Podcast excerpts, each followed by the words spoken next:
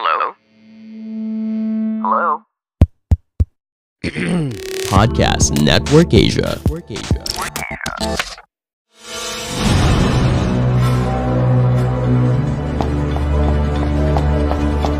Mare, talagang huwag kang papayag na ma-take advantage.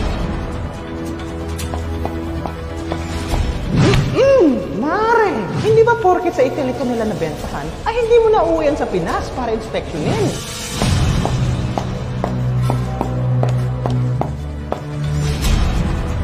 Two years pas ko nang bayad yung developer ko. Hanggang ngayon, hindi pa rin nahahan over sa akin yung property. Aantayin pa yata yung one century bago nila i-hand over. Ay, nakakaloka. Ay Mare, ako nga bumili sa developer ko. Ang chika, na-turnover naman on time. Kaso nung pag-check ko ng unit, iba ang materyales sa showroom kaysa sa actual. Nakakaloka. Ito na ba yung unit ko? Nasaan ang agent ko? Hi, I'm Kate Gonzalez. Welcome to Avida Ayala Land.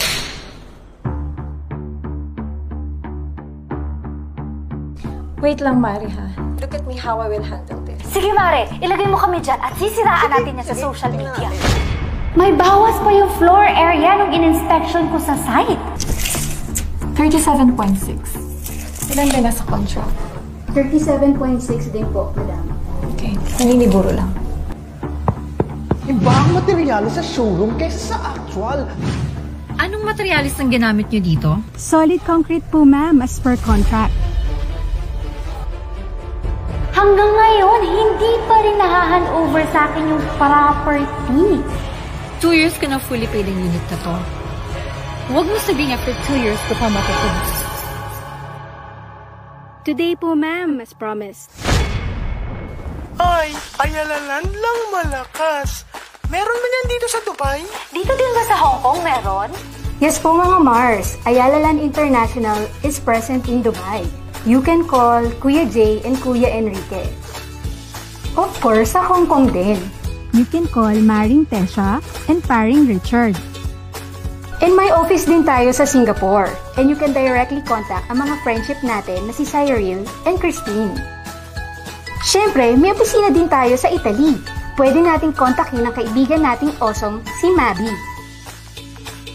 And of course, meron din tayong opisina sa San Francisco, California, USA. Pwede naman nating tawagan si Mars Bianca doon.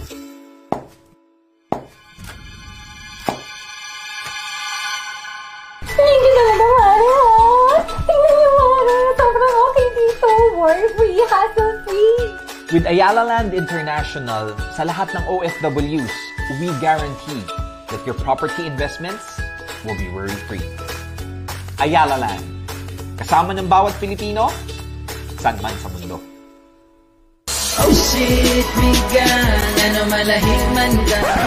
Real Talk Darbs. Yo, what's up, Real Talk Darbs? Back at it again with another Facebook Live, another podcast. I hope everybody is having a good time. I hope everybody is having a wonderful afternoon, wonderful evening, whichever part you are in the world who's watching this right now. Kung sakaling nandito ka man ngayon, maraming salamat po because you are still here with me. Bakit pa ako palagi pi- pumipi? Nagbibinata si Kuya Darbs. And of course, my friend, I really appreciate you being here tonight because tonight is a very special night because again, ang topic natin ngayon, mara- marahil lahat kayo ha, kahit sino man na nanonood sa inyo makaka-relate dito.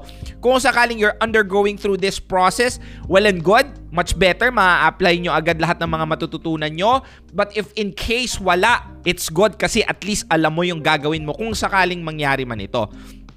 By the way, bago tayo magsimula, ha, meron akong mga bagong sorpresa sa inyo, ha? 'Di ba? Oh, ito po ang aking surprise kung sakaling gusto nyong manalo. Ha? Gusto mong manalo 1,000 pesos? Gusto mo ng 1,000 pesos? Huwag kang mag-alala, bibigyan kita ha. How can you do that? You just have to share this Facebook Live right now. I-share mo lang to ngayon. The highest number of sharer will win 1,000 pesos GCash. Yes po, straight up from your bank account. Kung saang part ka man ng mundo, saang part ka man ng Pilipinas. The winner will be announced at the end of this Facebook Live. So kung sakaling isa ka man sa mga taong nakarelate at gusto mong i-share ito at kung sakaling gusto mong may matuto at kung gusto mo kung sakaling manalo din ng 1,000, Diyos ko, pinapakain na nga kita sa ano, pinapakain na nga kita sa buffet. Meron ka pang take away. 'Di ba? Meron ka pang ano, marami ka na natututunan, may pera ka pa. So what are you waiting for? I-share mo na tong Facebook Live na to, my friends. And you will have an opportunity to get 1,000 pesos. Isesend ko sa iyo right away cash. Ayaw mo nun? Gusto mo nun? O, i-share mo na yan. At kung sakaling ikaw man ang napili, bibigyan kita ng 30 seconds para bumati at the end of this Facebook Live.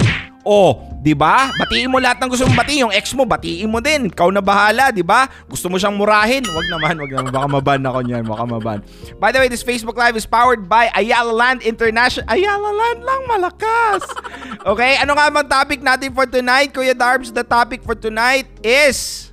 Ito na, sasabihin ko na. Kuya Darbs! O, ano, ano? Anong gusto mo? Kuya Darbs, kasi po, I wanna know, nag-break kami ng jowa ko. Ikaw, Bes, ha? And every day na lang meron kang problema sa heart. Ano ba, hindi mo ba pinapahinga yung puso mo? Eh, Kuya Darbs naman kasi. Gusto ko lang naman malaman kung anong gagawin kung sakaling nag-break na kami ng jowa ko kasi gusto ko lang malaman anong gagawin, Kuya Darbs. Okay, fine. Because of that, we're gonna be... Baka pinapahirapan ko yung sarili ko. Because of that, we're gonna be discussing things to do after nyong mag-break. Okay? Ano nga ba yung mga bagay na dapat mong gawin, dapat mong malaman, dapat mong matutunan kung sakaling nag-break kayo ng jowa mo? Hindi kasi ito tinuturo sa school, di ba? At minsan hindi din alam ng mga parents natin, ng mga kaibigan natin kung ano nga ba dapat ang gagawin natin kung sakaling Parang may kulangot ako sa kung sakaling nag-break o brinik ka ng jowa mo or brinik mo siya kasi nahuli mo siya, dala-dalawa. 'Di ba? So what are the things that you have to do in order for you to go through this process smoothly? Kasi minsan isa sa mga pagkakataon, isa sa mga dahilan kung bakit ka nahihirapan is because you don't really know what to expect when you're going through this specific situation. At minsan, kala natin, porket hindi lang ito yung first time na napagdaanan nating nakipag-break na tayo, eh akala natin na gano'n na talaga yung process. Akala natin yung mga usual process na ginagawa natin, eh yun na yung tama.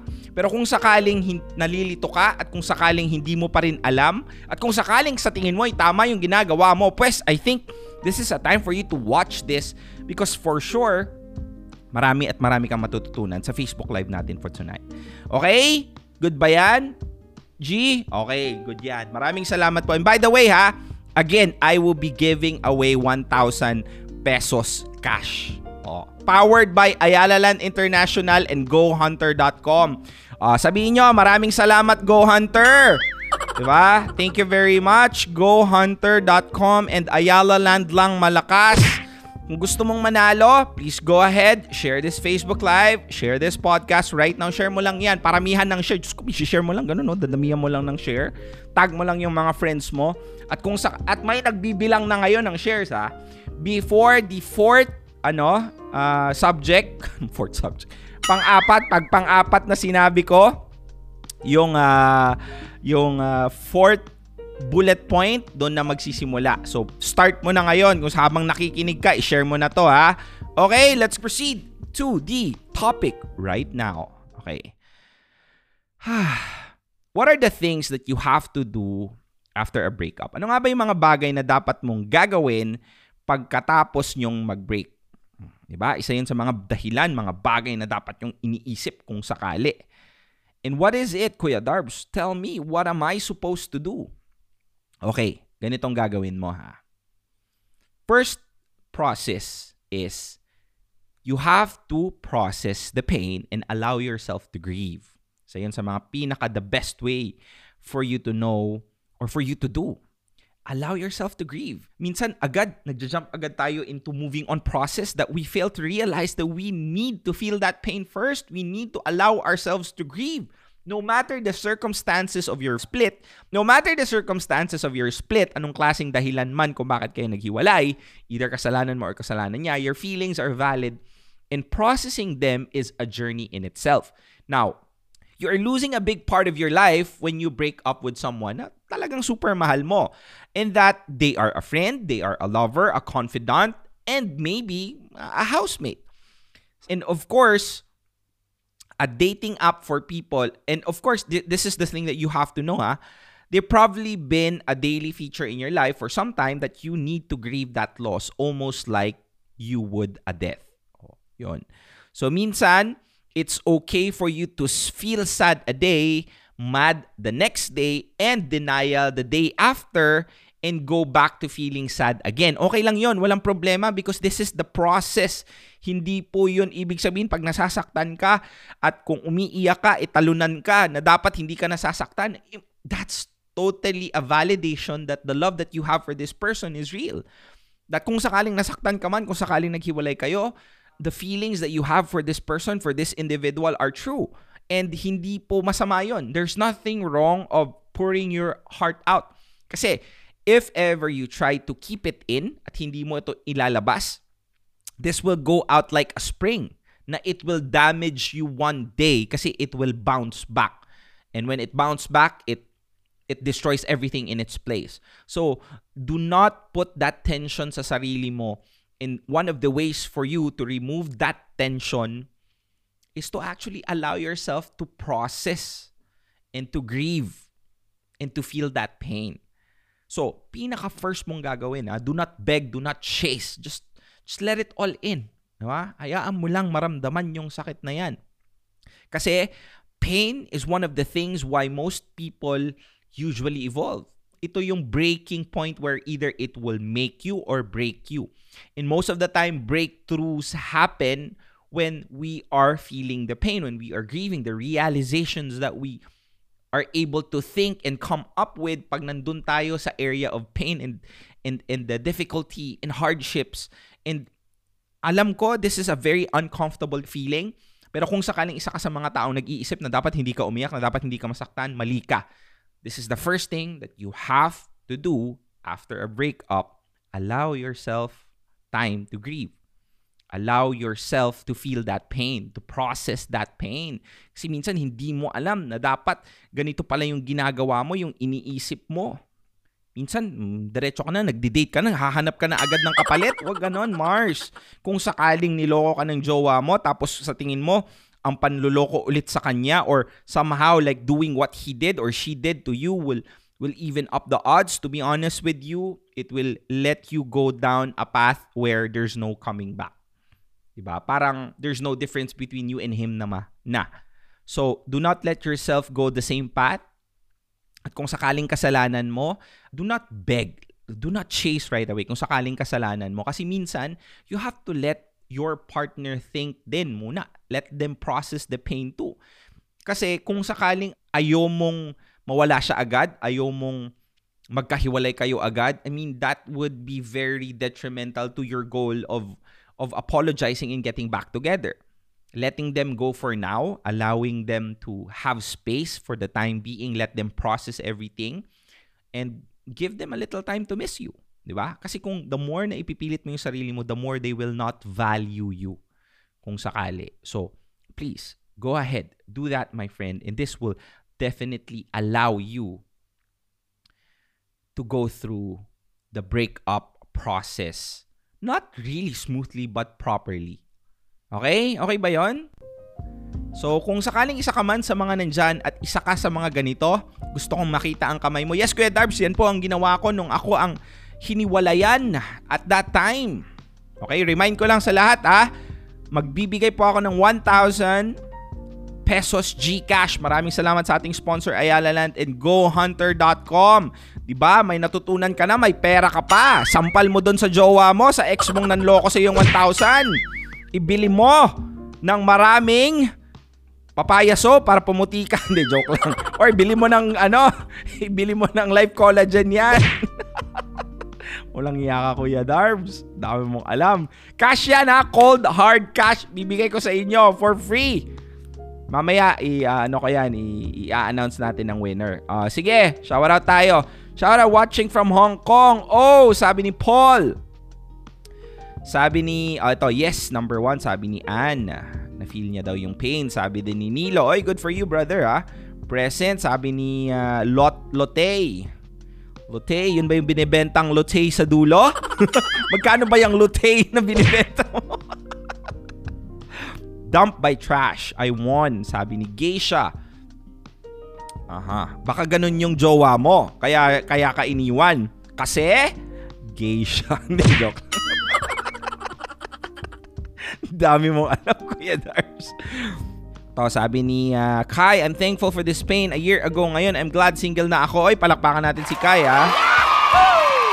Yes, I feel the pain too, sabi ni Aaron. Shout out from Qatar, sabi ni Marie Mars. Oy, Mars, magandang gabi, Ram. Um, correct, space and time, sabi ni Arigato gozaimasu. Hindi ko alam paano basahin yung name mo.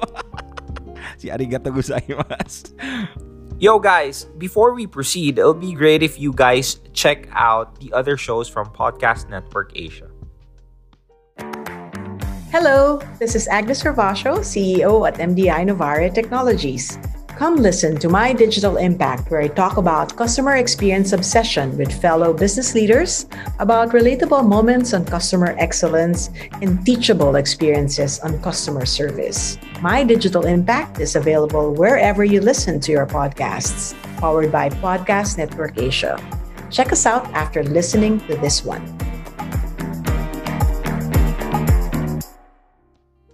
Okay, sige, let's go ahead and proceed. By the way, ah, this Facebook Live is powered by Ayala Land International. Okay. Things to do after nyong mag-break. Ano nga bang things to do after nyong mag-break? So kanina, diniscuss natin, you have to know how to process the pain and allow yourself to grieve. Minsan yun hindi mo inaalaw eh. Minsan talagang hahanap ka agad ng distraction na you tend to just, instead of progress, you're just looking for distraction. Kaya hindi mo inaalaw yung sarili mong mag-heal properly because you're not allowing yourself to literally feel the pain. You're, you're just distracting yourself. O, ito, pro tip number two. O, social media detox. Ano ibig sabihin nun? By the way, tong sharing ng Facebook Live, ano lang to ha, para lang to sa live ngayon ha, baka replay nyo na to pinapanood. tapos nag-share kayo, tapos magagalit kayo. So this sharing, yung winner lang po nito, papana- mananalo lang po yung winner kung sakaling nag-share ka during the live. Okay, social media detox. Ano ibig sabihin ng social media detox? Minsan kasi, we tend to think about what our partner is going through as well. Na minsan, we tend to stock, we tend to create another account para hindi niya makita na nag-view ka sa my day niya, sa stories niya. And you tend to think, how is he going through this? Tapos minsan nakikita mo parang walang, walang pakiramdam tong hayop na to ah. Parang hindi man lang nasasaktan tulad ko ah. So minsan, it destroys your inner peace further.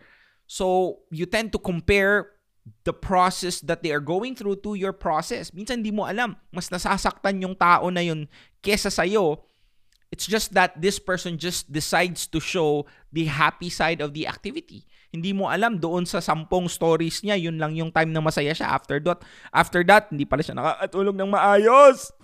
Yeah, katulad mo. Pero what I'm trying to say is, social media detox is very important for you to uh, go through when uh, kakabreak mo lang doon sa jowa mo. Bakit, Kuya Darbs? Well, this is what happens when you do that. Kasi kung sakaling nagkaroon ka ng social media detox, di ba? Minsan kasi, whether you're scrolling through your old photos na mga masasayang pagkakataon na magkasama kayo or hitting the refresh on your ex's profile, analyzing every update na meron sila sa Facebook or Instagram can be a poison to a broken-hearted person like you are. Yeah, trying to decode kung masaya ba yung ex mo when he or she is posting a picture na nagla-lunch sila or nagsa-Starbucks sila dun sa kanto. Diba? Sino yung kasama niya? No matter what an ego-wounded ex may tell you, it's not unkind to unfollow them. Feel free to block them if necessary in the name of mental health. You can also choose snooze a Facebook friend for 30 days. Pwede po yun ha, para kung, sab- kung ayaw mong i-block siya. Or also by clicking the three dots doon sa pinakataas. Ito, pro tip na to ha, pwede mong i-unfollow lang siya for the, for the 30 days. Same goes after their friends and families din. Kasi minsan, hindi lang yung jowa mo yung ina-update mo. Pupunta ka dun sa kapatid niya, dun sa pinsan niya, sa best friend niya. Tapos makikita mo, magkasama sila, happy-happy. So, masasaktan ka ulit. Eh, kaya, Dad, bakit ganun? Inom-inom siya coffee. hindi uminom ka din. Yung 3 in 1. If you think it's just going to make you obsess over your ex's every move, mute or remove them from your social media. Napaka-importante ito. Tsaka, it's no weakness kung sakaling ibablock mo yung tao that you're trying to move away from or move on from. You're doing it for yourself, you're not doing it for them. In that, kung sakaling sa tingin mo that the breakup is final and that you're trying to pick up the pieces yourself, know that it's very important na dapat wala kang alam about them. Because the less you know, the more you can process that pain easily. Hindi ka mag-overthink. Kung sakaling isa ka man na tao na katulad ko na super overthinker, super overanalyze, pag may nakita lang na konting bagay, then not following up on them on social media would literally help you. So, kung may tanong ka at kung sakaling iniisip mo na okay lang bang i-block sila sa social media, Kuya Darbs, yes, it's very much fine. And there's nothing wrong with that because you're doing it for yourself. Ginagawa mo yun para sa sarili mo, hindi para sa kanila. Kasi hindi pwedeng pure will lang eh na nandyan yung mga bagay na sa tingin mong makakasira sa yung pag-move on, sa yung inner peace, and that the only difference between you going through that is your your discipline. Hindi eh. Dapat you have to remove those nuances in your place right away or in your mind. So, you have to remove an option which is blocking them, deleting their numbers, not contacting them. Kasi yun ang isa sa pinaka best way in order for you to really go through this breakup process properly. Masakit? Of course, masakit. Mahirap? Of course, mahirap. Pero kung sakaling nandito ka man ngayon, nanunood at nagtatanong kung ano nga ba talaga ang dapat kong gawin, this is me trying to give you clarity. Kung sakaling you're going through a process where you don't know how to navigate it. So ito, sinasabi ko na sa'yo, kaibigan, social media detox, remove them. Kahit ikaw mismo, wag ka, never post anything if what I'm trying to say is like, sisiraan mo yung jowa mo, agad-agad just because uh, yung jowa mo ay may ginawang masama sa'yo. I mean, let the process allow you to become mature by either not destroying the person that you that you think destroyed you or that somehow let wisdom grow into you na you're not shouting out. Now, I'm not trying to tell you na hindi ka pwedeng mag-post about your feelings. You can. Pero kung ginagawa mo lang yon para makakuha ng atensyon at para sirain yung taong nanakit sa'yo, I mean, you're doing further damage to your inner peace. Kasi hindi mo alam, malay mo, magkabalikan pa kayo. Diba? Tapos ano, sinabihan mo na mabaho yung paa niya. Tapos nagkabalikan kayo, ikaw pala yung babaeng pumapato sa mabahong paa. Huwag ganon, Mars. Eh, Kuya Darb, mahal ko eh. Yun nga. Sana hindi mo na lang sinabi, di ba? Param pam pam pam param param pam. Wala ka talaga, nakakainis. Ay, sabunutan kita dyan eh.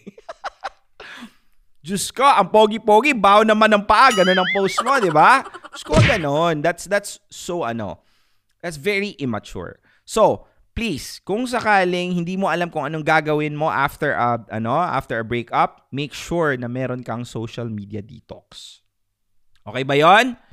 Super okay. No, Kuya Darbs, maraming salamat. Kaya yan, i-block nyo na. Huwag nyo nang hayaan i-update ka ng friends mo. Yes, exactly. Please tell your friends as well ha, kung sakaling ayaw mong makareceive ng mga updates about them tell your friends na okay lang, thank you for your concern, pero you don't have to actually update me about this person anymore. Kasi I'm trying to find my own inner peace. Diba? Sino ba yung mga nakarelate dito? Pwede nyo bang itaas yung comment? Are you getting value from this? Kung sakaling may natututunan kayo at uh, nagugustuhan nyo yung iyong uh, napapanood ngayon, please go ahead, raise your hand para naman malaman ni Kuya Darbs kung sakaling uh, ganon ito, sabi ni Junaira, paano kung kapitbahay mo, Kuya Darbs? Di, bumili ka ng bagong bahay. o kaya pa palayasin mo. Siyempre, wala ka ng choice. Bakit ka kasi nagjowa ng kapitbahay? Bado ka ba nakatira sa kanila? Di wag kang pumunta doon. oh, sa bunutan kita, Junaira. Ha? Ano ba yung bahay nyo? Partition? Wala bang bakod yon? na paglingon mo, nakikita mo na agad yung mukha niya. Hindi naman siguro, di ba? ano problema kung kapitbahay mo yan? Kainis. Oh, by the way, nag-share ba kayo? Share nyo na yan, my friends, ha? Para naman manalo kayo ng 1,000. Tsaka kung gusto nyo makapag-shower ng live, ha? I-share nyo na yan. What are you waiting for, my friends? Oh, excited ba kayo sa number 3? Excited kayo? Okay, sige. Kung excited kayo, relax ka lang dyan, kaibigan, kasi meron akong ipapakita sa inyo. By the way, this Facebook Live is powered by Ayala Land International. Sabihin nyo dyan, salamat Ayala Land. Ayala Land lang malakas. o, kung sakaling gusto nyong malaman, very quick lang to ha, bago ko sabihin yung number 3, because Ayala Land is currently having their promotions right now and I would want to share some of it with you guys. So yan, nakikita nyo dito, meron po silang offer ngayon which is called Verge. Yan, dito is sa Mandaluyong lang po yan. Kung sakaling nasa Dubai ka, it's just 846 dirhams per month. So mga nasa 10,000 pesos lang yan. 20 slots lang yan as an introductory price step up promo. Kung sakaling ayaw mo sa Mandaluyong at gusto mo sa ibang lugar, So meron tilang tinatilang. Meron silang tinatawag na Ayala Land Ardain. Yan, sa ano din to sa Muntinlupa City din to, tama ba? Oh, Muntinlupa City, South Park National Road, Alabang, Muntinlupa City. This is Ayala Land Ardain. Oh, nasa around 10,000 pesos lang din 'yan, Ayala Land po ah. And if you want to uh, go through uh, ito naman nasa Bonifacio, Quezon City. Yan. Sa QC naman to, Cloverleaf, 1,400, nasa around ano to, 15,000 dirhams or uh, 17,000 pesos. Yeah, 21.8 square meter, 20 per, 20% lang po ang down payment. Cloverleaf naman yan, Avida Cloverleaf. Ito naman sa Greendale, this is located naman in Pampanga. Yan, Greendale Alviera. Check nyo na po yan ha. 775. Kung gusto mo, if you wanna schedule a meeting, you can check the link down there. Let me know kasi pwede din ako mag-assist sa'yo sa meeting kung sakaling talagang interesado ka. And these offers are very, very affordable in a sense na hindi po sila nagbibigay nitong ganitong klasing pricing. It's just an offer right now and it will be over very soon. Tsaka ito din, um, Avida Riala. This is located in Apas, Cebu. Kung sakali mga taga Cebu kadiha niya ang gusto ninyo. This is just around 12,000 pesos per month or 916 dirhams lang per month. Uh, tapos yon tulad nga ng sinabi ko, that's what you're supposed to be doing, my friends. Ayala Land is one of the trusted uh, real estate company in the entire Philippines and that is the reason why I go with them kahit na super daming gustong kumuha kay Kuya Darbs. Ayala Land lang talaga si Kuya Darbs because I know this is the name that you can trust. Even yung other agents ng other company are admitting that Ayala Land is the best when it comes to real estate. So what are you waiting for? Check the link on the description below for you to schedule a meeting kung sakaling interested ka. O, Ayala Land lang talaga ang sakalam. Yo guys, before we proceed, it'll be great if you guys check out the other shows from Podcast Network Asia. Hey there! My name is Chloe. Just dropping by this podcast to tell you that I'm on one too. It's called the Great Connections Podcast. Over there, we talk about the lives of Filipinos overseas at ang diskarte sa buhay OFW. So go ahead and listen to the Great Connections Podcast after you finish this episode, okay? The Great Connections Podcast is available on all major podcast platforms. See you there! The Great Connections Podcast. Let's go ahead and proceed. Things to do after nyong mag-break. So number one, you have to process the pain and allow yourself to grieve. That's number one. Ha? Number two, social media detox. Okay. And ano number three, Kuya Darbs? Number three is this. Schedule a plan with friends. Yon. Napaka-importante that you know na you're not going through this process alone. Now, kung sakaling isa ka man sa mga taong mayaman sa kaibigan, this is good. and that somehow your friends can help you know what's important and not allow you to feel like you are alone. In the early days after a breakup, you're likely not to feel great. So try to somehow find ways to redirect your attention as much as possible. Make plans with friends so you don't have time to cry or magmukmuk doon sa kwarto mo. Book a dinner date with your best friend or if it turns into an hour-long hang, all the better. If you're a type to neglect a non-romantic relationship when you're in love, come armed with an apology that you might throw energy into forging new friendships too. Kasi minsan, kung sakaling tayo yung talagang super in love, nakakalimutan na natin yung mga kaibigan natin, di ba? Pakawalang niya mo, tumatawag ka lang sa friend mo pag broken-hearted ka. Pero that's what friends are for, di ba? Hindi naman palaging dapat para happy-happy lang nandun yung friends. Dapat you can also call them whenever you need them. So please, go ahead make sure na you can schedule plans with your friends kasi this will definitely help you redirect your thoughts. At saka malay mo, meron kang isang kaibigan na mas magaling pang mag-advise kay Kuya Darbs. Di ba? Bigyan ka niya ng mga malulupit na real talk and would throw sense into you. Or bakit hindi mo gawin? Uh, mag-binge watch ka ng mga real talk Darbs video, di ba? Kung sakaling after, ano, after nyong mag-break, hindi mo alam ang gagawin, binge watch mo yung mga YouTube videos tsaka mga Facebook videos ni Kuya Darbs. Ewan ko na lang kung wala kang matutunan at kung hindi mo alam ang ibig sabihin ng self-worth since day one. Okay? So kung sakaling isa ka sa mga nandito, you have to schedule plans with your friends. Kung wala kang kaibigan, try to forge new ones. Kung sakaling wala talaga, try to watch videos that tells you what to do whenever you are in a heartbreak. Yan. Basa tayo ng comment. Akin na lang yung 1K mo, Kuya Darbs. Kurutin kita sa singit. Gusto mo? Mag-share ka para magkaroon ka ng 1,000.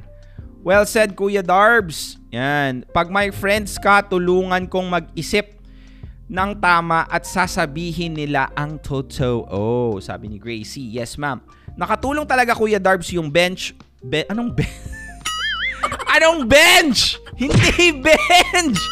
Binge! Binge! Ikaw, idalo, kurutin kita. Ito, oh, ito yan. Sige, yan. Ito, ito yung ibig ko sabihin na binge. Yan, hindi bench. Anong bench? Hindi bench. Hindi bench. Ay, mapaiyak mo ako, ha? Ito yung ibig kong sabihin, oh, yan, oh, binge, binge watch, yan, binge watching, a period of excessive indulgement in an activity, yan. Yan po yung binge watch. joke lang ha, joke lang. okay lang, tao lang nagkakamali. Pero yun ha, just in case, at least alam mo na. Okay, sabi ni Geisha, hahaha. O, di ba? Sabi ni Marites, Oy, Marites, ang dami mong kinuha doon sa pantry ha. Binalik mo na ba yung itlog? Ikaw talaga, Marites. Marites. Pag my friends ka, mapapabilis kang mag-move on. Yes, of course. Yan, binge watching, sabi ni Elise. Kuya Darbs, I don't want to share you. Pwede akin ka na lang. Joke, shout out from UK. Always listening to your live videos. Thank you very much, Tessa. Maraming salamat sa iyo. Kuya Darbs, thank you sa mga words of wisdom mo. So, isa lang ang word. Dapat may S yan. Rachel. Rachel. Okay, let's now proceed with number four. Things to do after nyong mag-break. Ano may mga bagay na dapat nung gawin pagkatapos nyong maghiwalay? Oh, kainis! Kuya Darbs. So, kanina sinabi ko, process the pain, allow yourself to grieve, social media detox, kaibigan, and schedule plans with your friends. Oh, ito, kailangan ko ng ano nyo ha. Kailangan ko ng opinion nyo. Okay, give me, give me your opinion. Ang number four, this is something that literally can help you. Ano yon? Make a breakup playlist. Yon. Sige, comment nyo dyan kung ano yung mga pinaka-best na breakup playlist para basahin ko. Pero bago ang lahat, i-explain ko muna to. What is a breakup playlist? Bakit napaka-importante nito? Music has a very powerful effect sa mood natin, which is why the breakup mix is a key part of your post-parting toolkit. When you find yourself adrift in a churning sea of emotions while driving to work or rage cleaning your apartment kasi heartbroken ka tapos isa sa ways for you to compensate is to clean, let the breakup playlist be your constant music. As for what to put on your mix, that's obviously sa personal mo na choice. According to a 2016 study, listening to a sad music is a sort of comfort for some while it makes others feel worse. So depende na sa'yo yun ha. If you know from your past experience that moody songs will soothe you, go for it. Otherwise, you'll want to step away from that Adele album. so, okay, sige. Ano mga suggestion nyo ng mga breakup playlist? Gusto ko pa patugtog natin konti. Love My, ano, Paubaya by Moira. Grabe naman. Dancing with Your Ghost. O, ito sabi ni Queenie, let me be the one daw. Let me be the one to break it up. Ayan. Anyway, so, that's very important kasi dapat meron kang breakup playlist. Kasi somehow ako ha, ako, I myself reacts better kung kung meron akong breakup playlist kasi there are times where a specific song really tells what you want to ano, what you want to say, what you want to feel at that time. At that, minsan, yun mismo yung nagiging outlet mo. Pinaka-perfect na, isa sa mga pinaka-gusto ko na breakup playlist ko is ano, yung Better Man ni ano ni uh, sino to? Ni uh, Robbie Williams. So very nice. That's very nice for you. So, if ever isa ka sa mga taong hindi alam ang gagawin, make a breakup playlist. Super, super effective nito in a sense that this gives you a little bit of soothing, a little bit of familiarity of your feelings that somehow you understand that those lyrics are what the feelings that you have at that specific time na nararamdaman mo.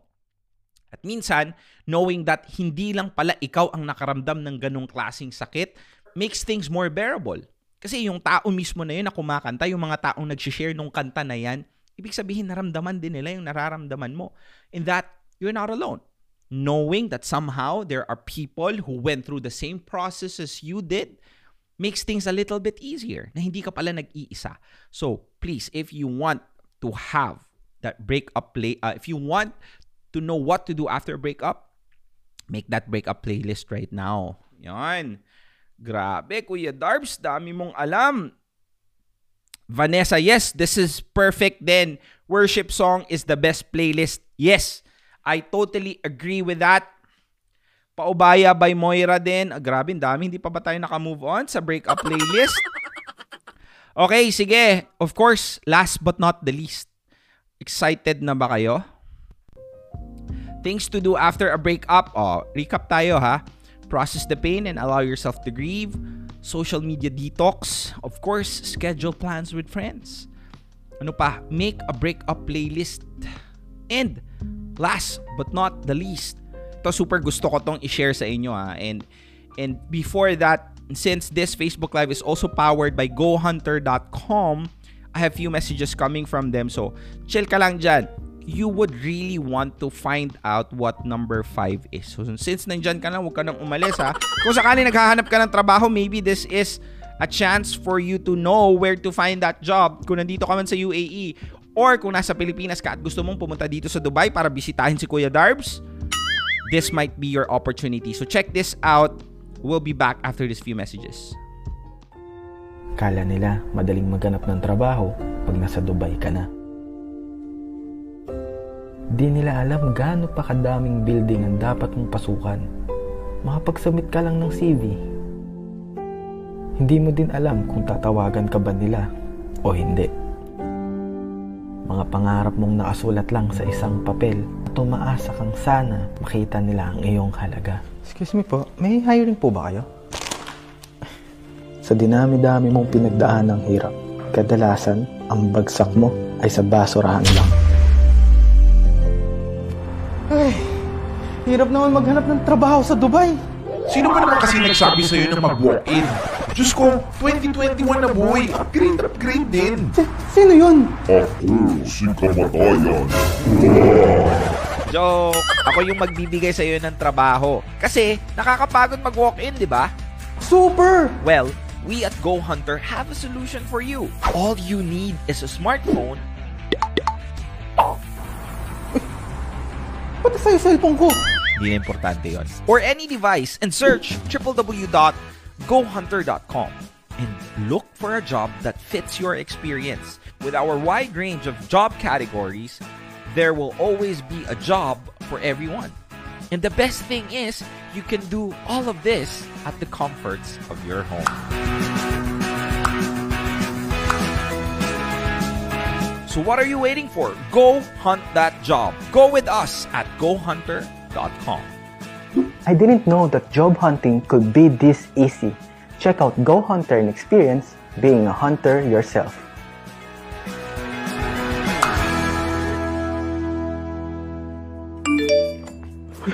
May trabaho na ako.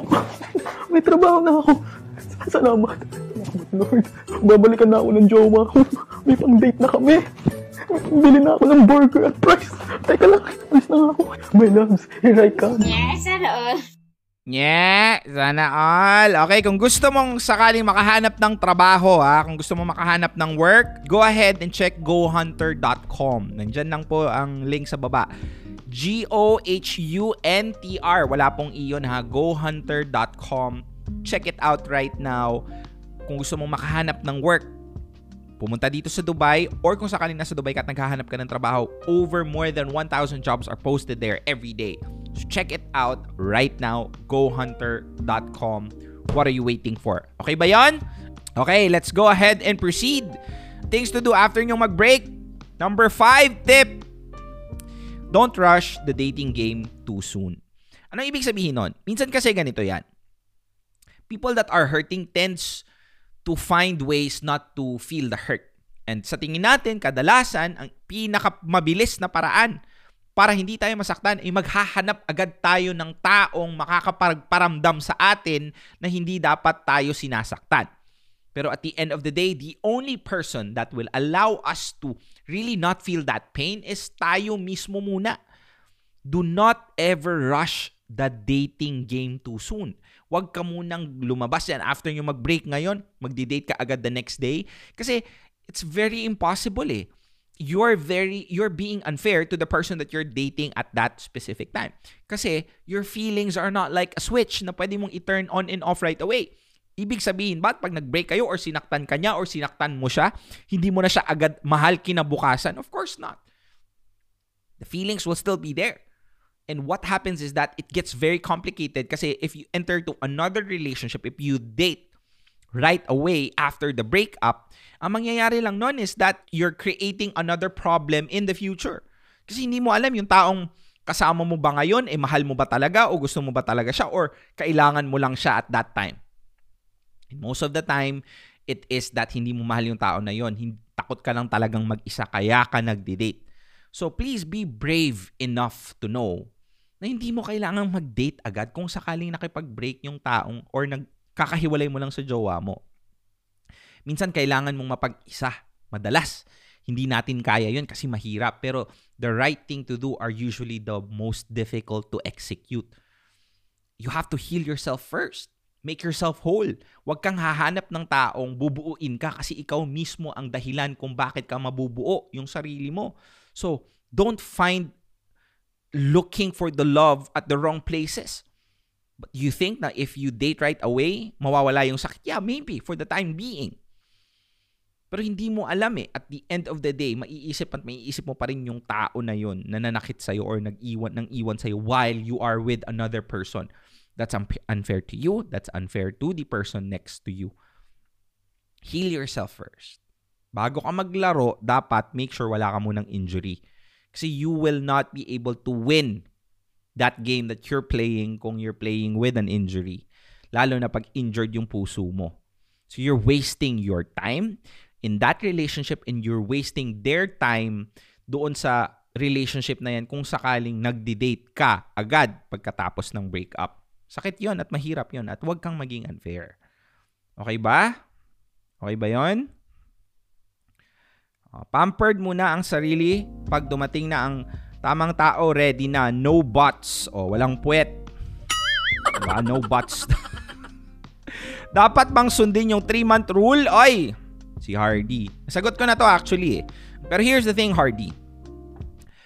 Everybody has their own process of healing. May mga taong nag-heal way beyond 3 months at may mga taong nag-heal before 3 months. So, hindi ibig sabihin na kung sakaling completely healed ka na, hihintayin mo yung 3 months bago ka mag-date, bago ka mag-jowa. That's not fair to you. Kasi, di ba, anong gagawin mo kung sakaling sinabi ng ospital sa'yo na, Sir, meron po tayong 3-month rule ha, nabalian ka kahit na nag-heal ka na ng after 1 month, hindi ka pa rin pwedeng lumabas. Dapat ka humintay ng 3 months. Hindi pwede yon sir. And that's unfair, right? So, hindi mo dapat sinusunod yung 3-month rule. You have to follow your own process of healing. Kung sakaling sa tingin mo na okay ka na after few months, then go ahead. Ito ha, real talk na totoong healed ha, hindi yung bullshit-bullshit lang na, na healing, kunwari. You have to be true to yourself.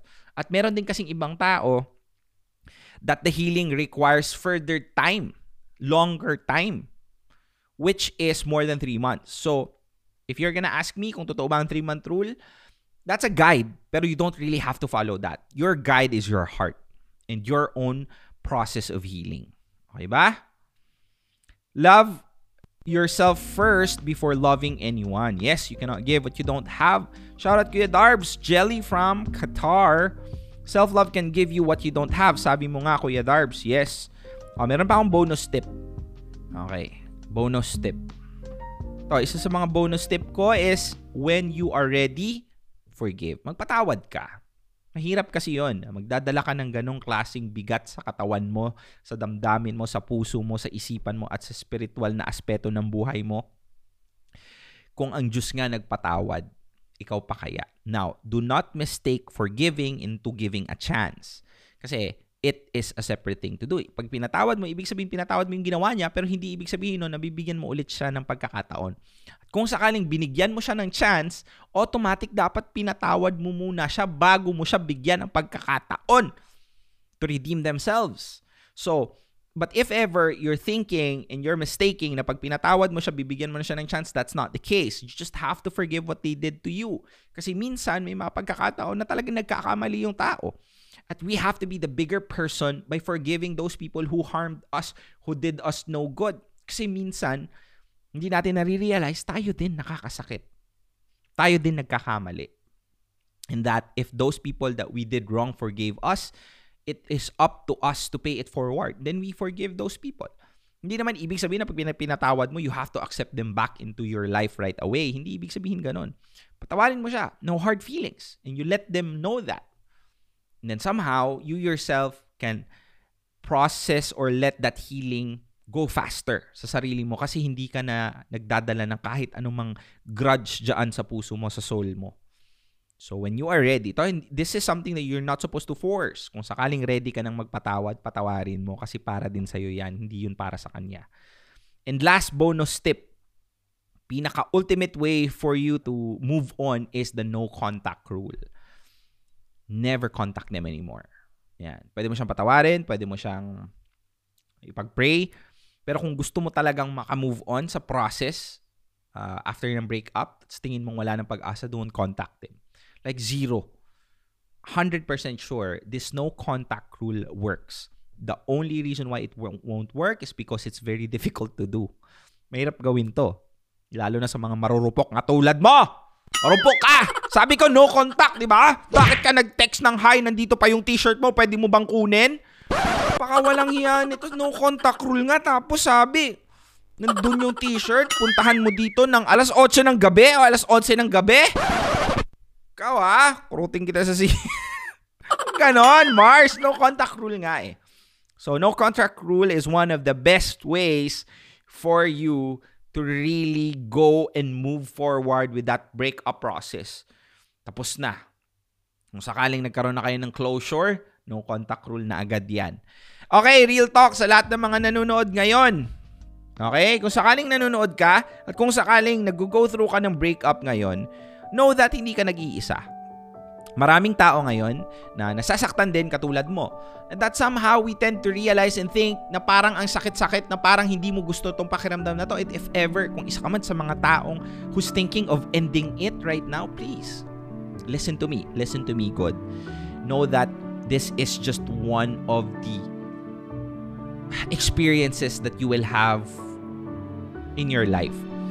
and that it might look as if there's no happiness after this, na parang there's no tomorrow, that you can't go through this, know that that's not true. Ikaw, yung tao na super daming napagdaanan, super daming mga problemang na-solve, super daming mga hindrances na kayang lusutan. Ngayon pa ba? Ngayon ka pa magkikwit? Always trust yourself that you will have the capability of making things okay in the near future. So kung sakaling nasa breakup process ka man, hindi ko sinasabi na dapat hindi na kayo magkabalikan.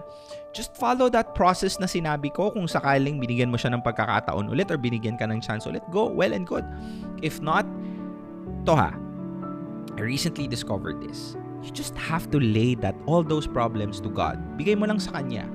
Minsan kasi kaya tayo nahihirapan na dalhin yung mga problema kasi kala natin tayo lang ang nagdadala niyan. Pero kadalasan hindi natin nare-realize na meron pala tayong kakamping napakalakas na hindi lang natin siya tinatawag kasi kala natin tayo lang. It is just all onto us. Bigay mo lang sa kanya. You lay it out on him. The pain, the struggle, the difficulty. Read the Bible. Pray. And know and trust that somehow the Lord, the God that we have with us is gonna be there to help us go through this. Kasi siya, isa siya sa mga taong magbibigay sa iyo ng strength. Isa siya sa mga taong magbibigay sa iyo ng um, lakas for you to move forward and go through this. At ikaw mismo bilang isang tao, trust yourself that you're gonna be okay. That somehow, when you're walking down the aisle looking at the love of your life, you'll realize why it did not work with anybody else. Buti na lang nag-break kayo nung jowa mo na ex kasi kung hindi, hindi mo makikilala yung taong para talaga sa'yo. There's nothing wrong of being hopeful. There's nothing wrong of being optimistic. Kahit na you have been devastated with a great loss of a loved one kasi niloko ka niya or somehow there's something more complicated happened that it did not allow you to go further together. There's nothing wrong of being hopeful that maybe this is what God wants. Maybe just God wants you to experience all of these things in order for you to have a breakthrough. Just be optimistic and it's not all that bad. And be thankful. Kasi kahit papano, nararamdaman mo pa rin yung sakit na yan kasi buhay ka. You're alive. And most people would give everything that they have just for them to have an opportunity to be at your place. So be grateful, have that gratitude. Always pray. Be a good person. Everything will follow. And continue striving to become a better individual.